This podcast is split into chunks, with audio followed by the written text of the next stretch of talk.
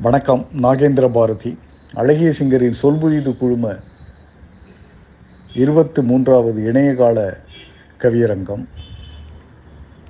பத்து பதினொன்று இருபத்தி மூன்று மாலை ஆறு மணி இருபது நிமிடங்கள். மொட்டை கோபுரம். ஏழு நிலை கோபுரமாய் எழுந்திருக்க வேண்டியது முடிக்காமல் விட்டதனால் மொட்டையாக நிற்கிறது. பகல் கூட இரவாக படியெல்லாம் இருட்டாக.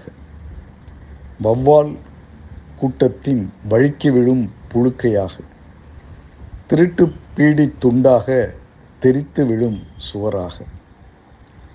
பக்கத்து கோபுரத்தில் பாட்டொலிகள் கேட்கிறது.